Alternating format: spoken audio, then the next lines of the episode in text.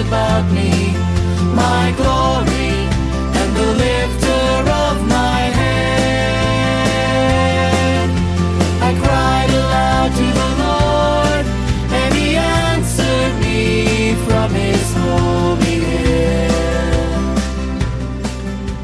Hi there, welcome to the Kids Way podcast. We are a podcast committed to helping kids stay in the way of the King. And if you've never heard of King Jesus, well, get ready. You are going to love him. We pray that you would also learn more about what it means to be on his narrow way. We also use various tools to encourage and teach, from fictional stories to scripture reading to music, and sometimes even bringing in some kids to contribute. You can find us online at www.kidsway.ca, and there you will find links to our Facebook page and also other info about Kidsway. Before getting into today's episode, we want to thank Jamie Soles for allowing us to use his wonderful music collection. If you would like to check out more of Jamie's music, you can find him at soulmusic.ca. That's www.solmusic.ca. Well, let's get to the story. We pray you are encouraged and pointed to King Jesus through today's episode. Arise, O Lord, save me, O my God, for you strike all my enemies on the cheek, you break the teeth of the wicked. All right, welcome back to another episode of the Kids Way podcast. And today we're going to be concluding our study on the book of James. And so, in order just to get a good overview of this letter, I'm going to read it from beginning to end. And really, that's how the early churches would have first received this letter and then would have no doubt read it in its entirety together. And so sometimes it's nice to just sit down, even if you're reading your Bible or someone's reading for you, to just listen to a whole book in one sitting. And sometimes we pick up things that maybe otherwise we might miss, like themes that go throughout the letter, things that are repeated or emphasized uh, in different places. So I'm just going to start off James 1, starting at verse 1, and we'll read through to the end of this letter. So, James chapter 1. James, a servant of God and of the Lord Jesus Christ, to the twelve tribes in the dispersion, greetings.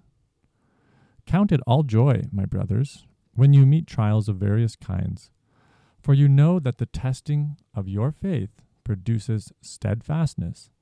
And let steadfastness have its full effect, that you may be perfect and complete, lacking in nothing. If any of you lacks wisdom, let him ask God, who gives generously to all without reproach, and it will be given to him. But let him ask in faith, with no doubting. For the one who doubts is like a wave of the sea that is driven and tossed by the wind. For that person must not suppose that he will receive anything from the Lord.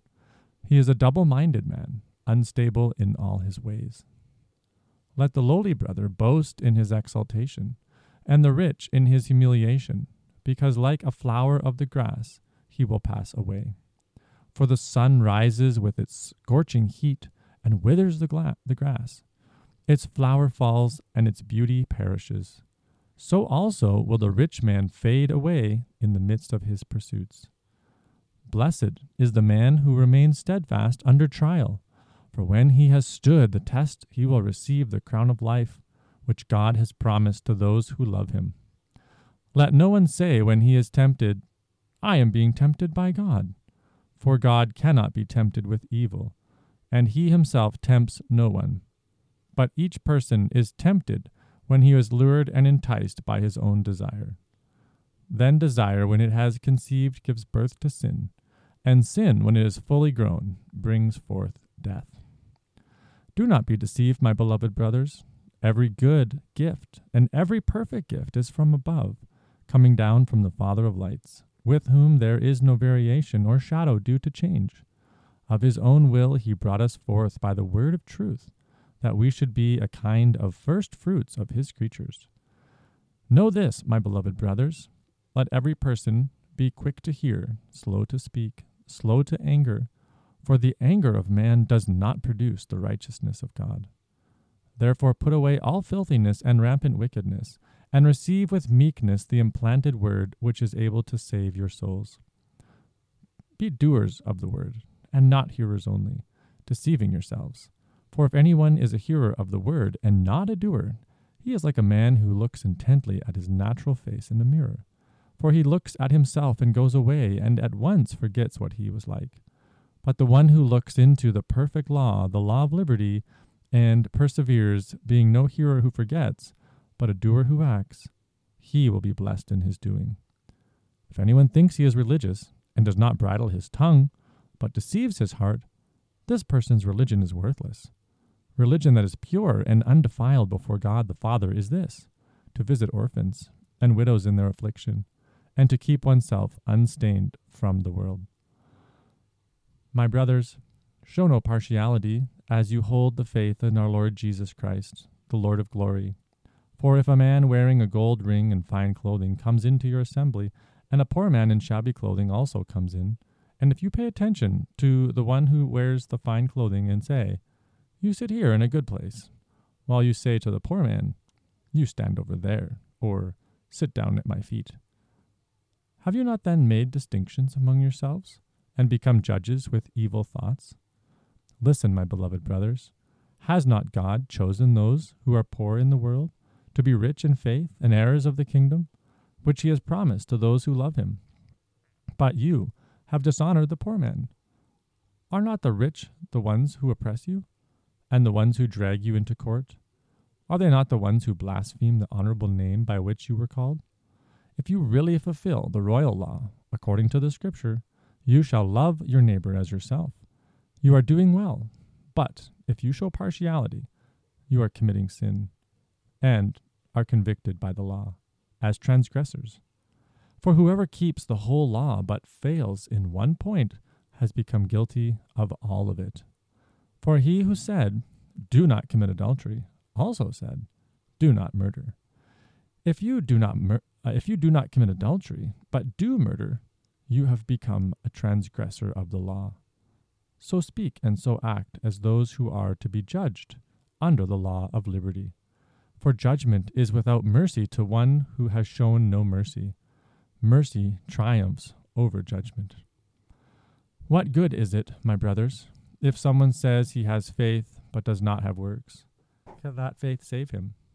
If a brother or sister is poorly clothed and lacking in daily food, and one of you says to them, Go in peace, be warmed and filled, without giving them the things needed for the body, what good is that?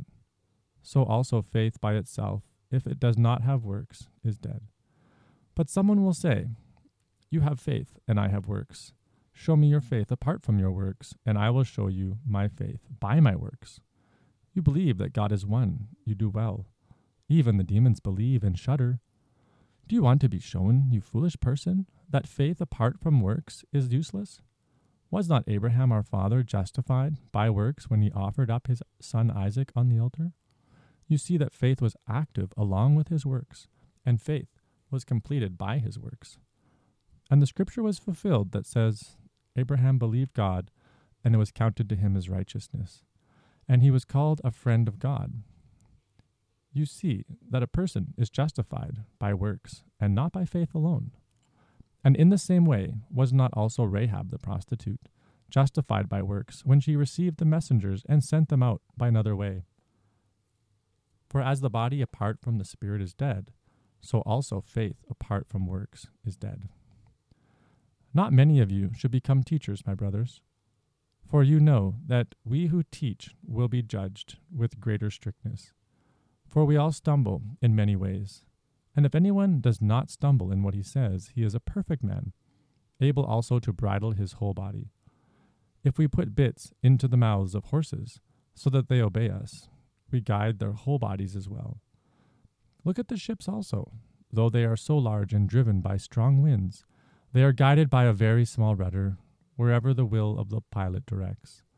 So also the tongue is a small member, yet it boasts of great things. How great a forest is at a blaze by such a small fire! And the tongue is a fire, and a world of unrighteousness. The tongue is set among our members, staining the whole body, setting on fire the entire course of life, and set on fire by hell.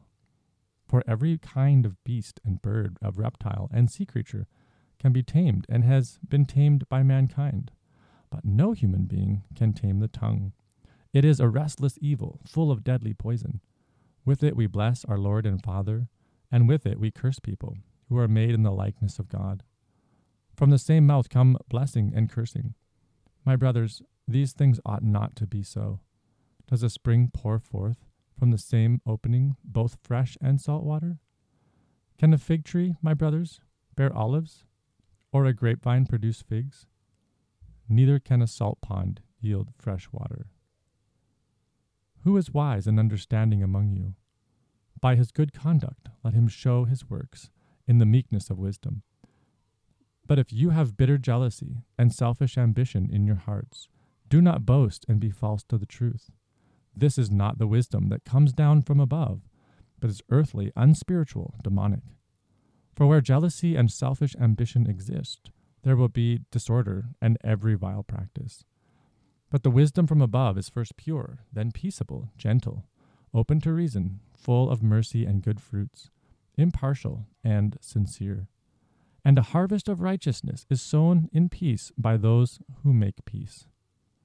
What causes quarrels and what causes fights among you? Is it not this, that your passions are at war within you? You desire and do not have, so you murder. You covet and cannot obtain, so you fight and quarrel. You do not have because you do not ask.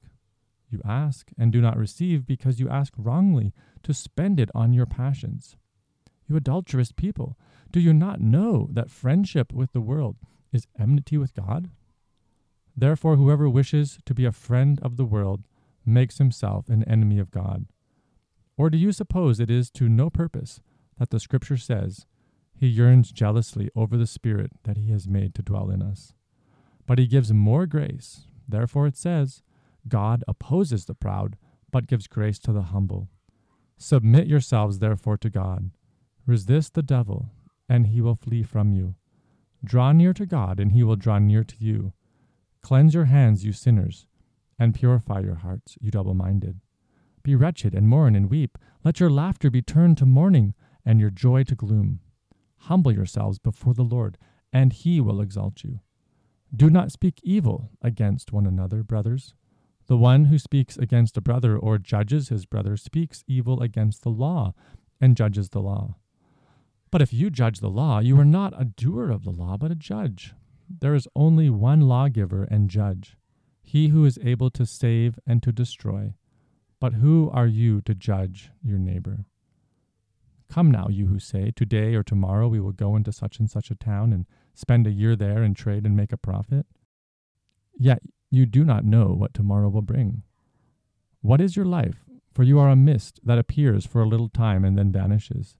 Instead, you ought to say, If the Lord wills, we will live and do this or that. As it is, you boast, and in your arrogance. All such boasting is evil.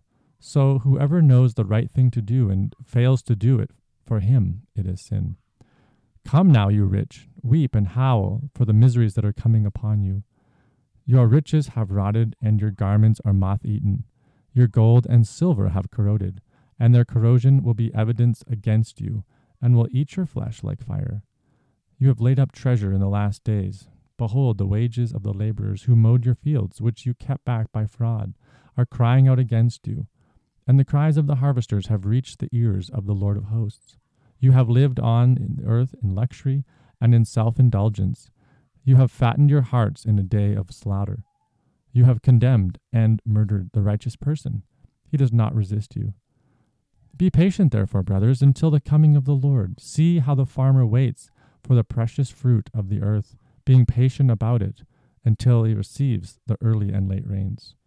You also be patient. Establish your hearts, for the coming of the Lord is at hand. Do not grumble against one another, brothers, so that you may not be judged. Behold, the judge is standing at the door, as an example of suffering and patience.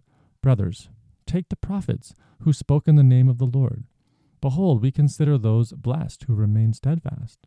You have heard of the steadfastness of Job, and you have seen the purposes of the Lord, how the Lord is compassionate and merciful. But, above all, my brothers, Do not swear either by heaven or by earth or by any other oath, but let your yes be yes and your no, no, so that you may not fall under condemnation. Is anyone among you suffering? Let him pray. Is anyone cheerful? Let him sing praise. Is anyone among you sick?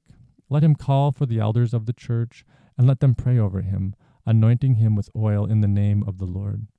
And the prayer of faith will save the one who is sick, and the Lord will raise him up. And if he has committed sins, he will be forgiven. Therefore, confess your sins to one another, and pray for one another, that you may be healed. The prayer of a righteous person has great power as it is working. Elijah was a man with a nature like ours, and he prayed fervently that it might not rain. And for three years and six months it did not rain on the earth. Then he prayed again, and heaven gave rain, and earth bore its fruit. My brothers, if any among you wanders from the truth, and someone brings him back, let him know that whoever brings back a sinner from his wandering will save his soul from death, and will cover a multitude of sins. And there we have this letter from James, who was the brother of Christ. He was the, the son of Mary and Joseph. And James came to also believe upon the Lord Jesus as the Messiah. And it's believed that James spent many years in Jerusalem as a pastor, as an elder, and was teaching there and providing leadership. And we see even throughout the, the book of Acts that James was very involved in the life of the church. And so we have this letter that he gives. And we spent the last Sunday just looking at the last two verses, 19 and 20, which I think in many ways indicate why James writes the letter. What, what is he hoping to accomplish through this letter? Well, you see, James wants the people of God to abide in and live out the truth.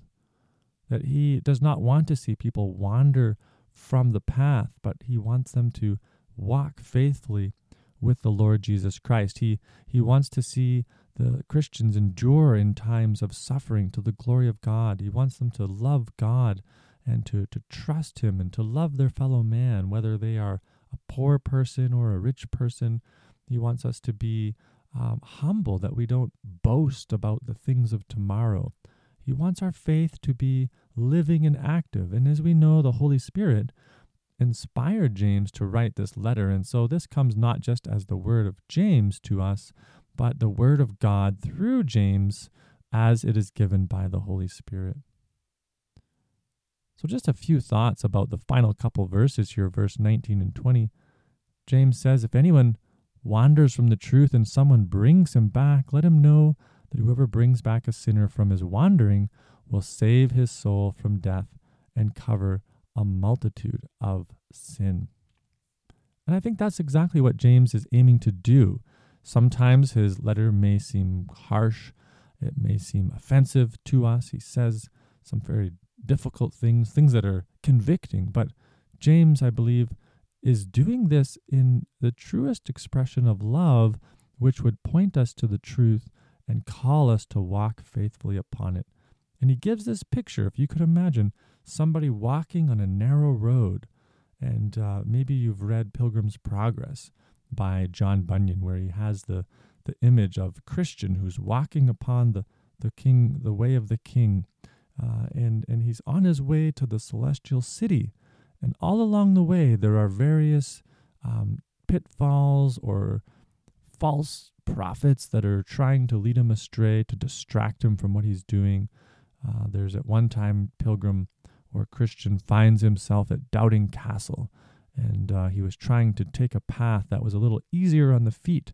And so they went off of the, the path of the king and ended up in Doubting Castle. And the Lord delivered him out of that. And, and it's this picture of walking upon a path. Well, that's sort of what James is getting at here this picture of walking in the truth, walking on the path that is the truth, and the danger of walking off of that path as he says, wandering from it.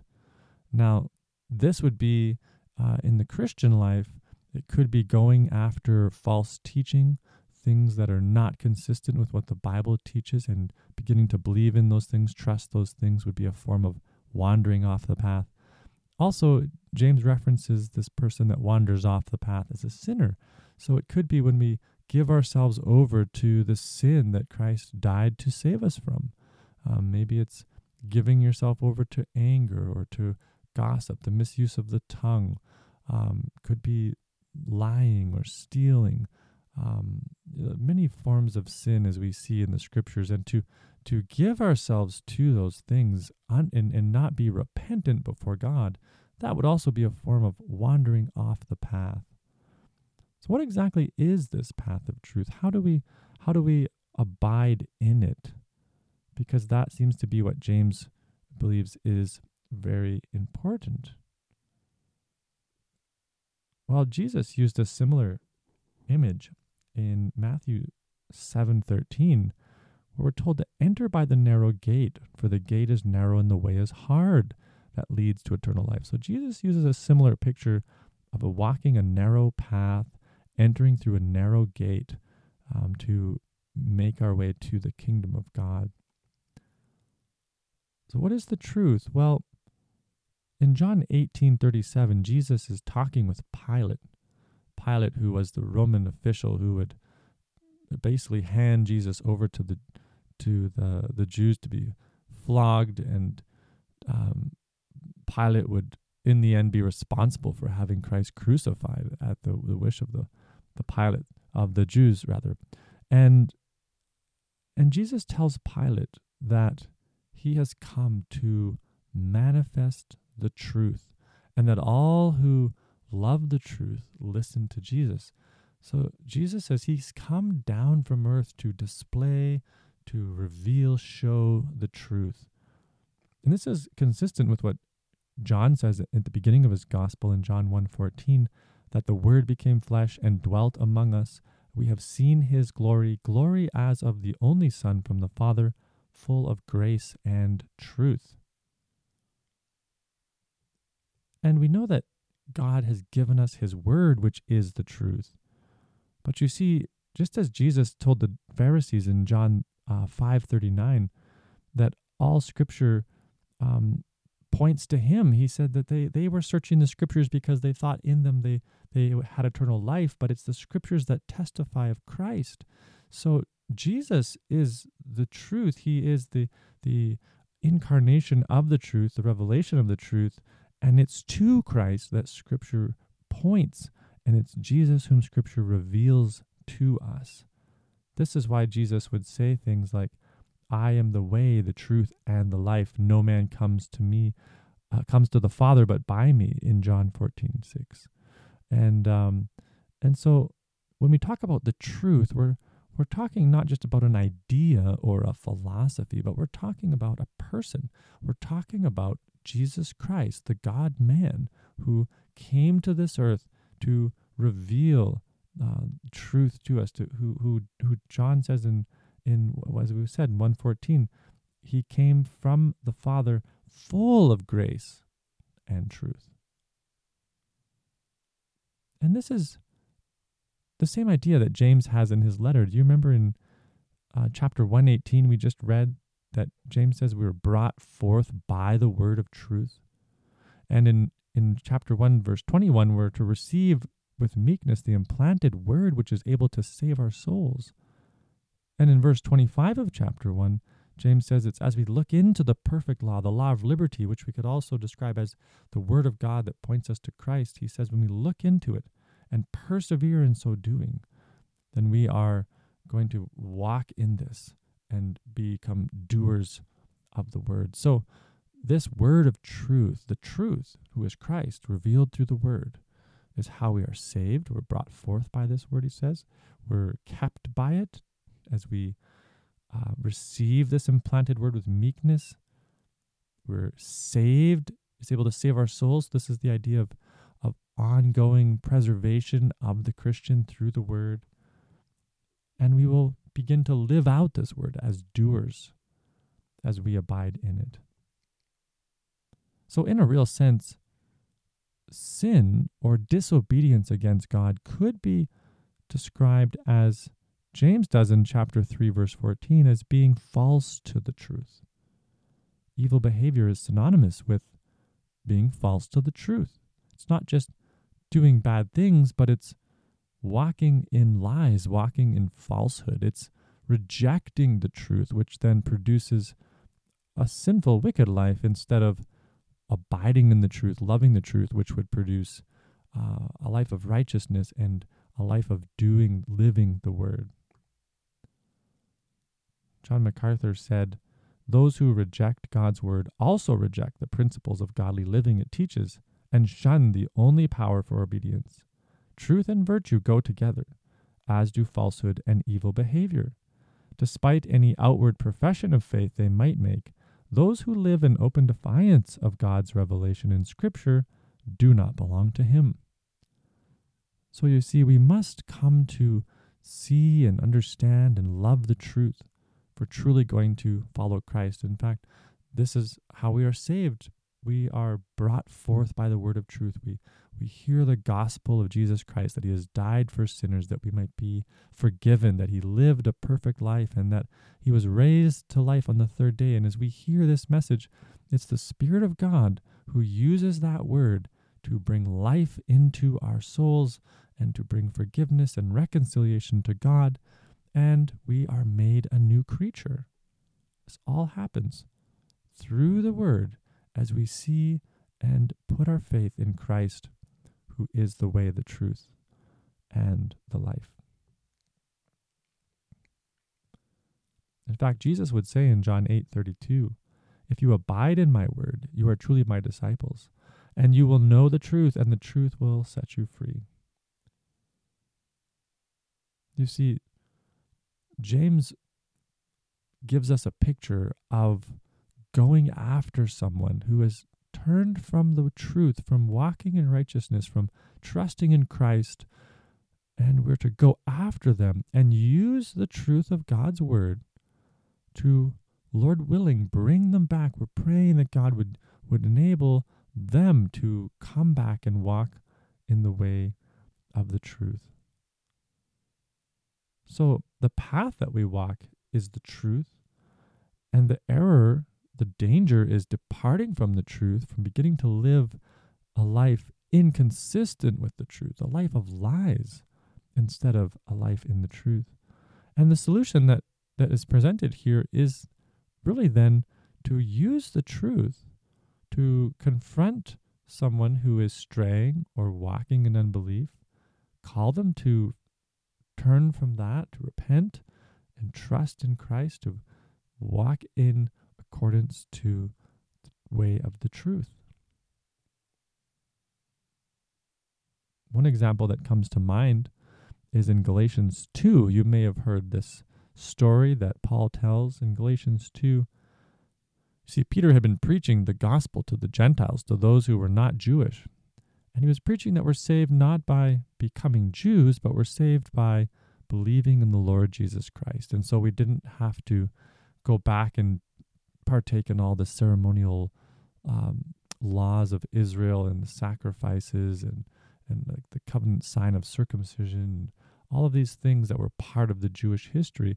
In the new covenant, those things are set aside, for we are now um, under Christ, who is our faithful high priest, and by his blood we are made clean and forgiven. So we don't have to go back to those old things. But in Galatians 2, Paul says that Peter was kind of distancing himself from the Gentiles and he was kind of hanging out with the Jews and he was giving the impression that he agreed with their demands that the Gentiles do the things that the Jews did in order to be Christians. And Paul rebukes him for that. And uh, because it was it was inconsistent with the true gospel. You see, Peter, for a moment, was wandering off the path of truth regarding the gospel, and was misrepresenting it by his actions. And Paul calls him to stop that, to repent. And we know that Peter goes on to be used mightily of the Lord, and so God used that instance in the life of Peter to turn him from a dangerous um, misrepresentation of the gospel. So that's a, a wonderful example of how someone is turned from error, turned from falsehood, and brought again to walk in the way of the truth. And as James says, by so doing, not only is their own soul saved from death, because a true Christian can't abide indefinitely in sin, they must come back. They must repent and return to Christ. Uh, this is evidence of, of truly being born of the Spirit. Their own soul is saved, he says, but also will cover a multitude of sins.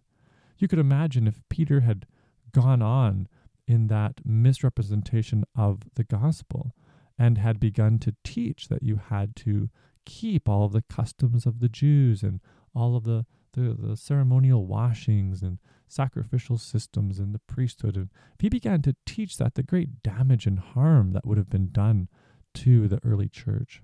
But by God's grace, he was brought back to the truth about the gospel.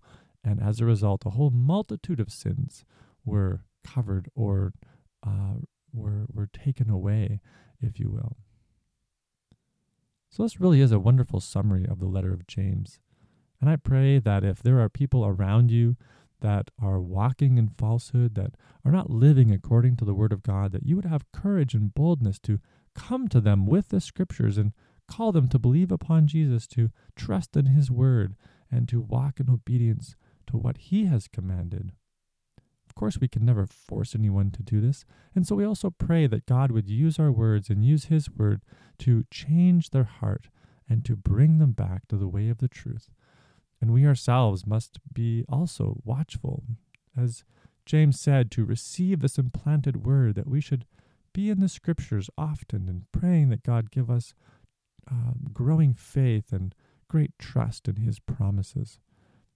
And above all, that our love for Christ would continue to increase and grow, remembering that he alone is the way, the truth, and the life. We'll stop there for now. We'll pick up again next time. But thanks for joining for another episode of the Kids Way podcast. Bye for now. But you, oh Lord, are a about me, my glory,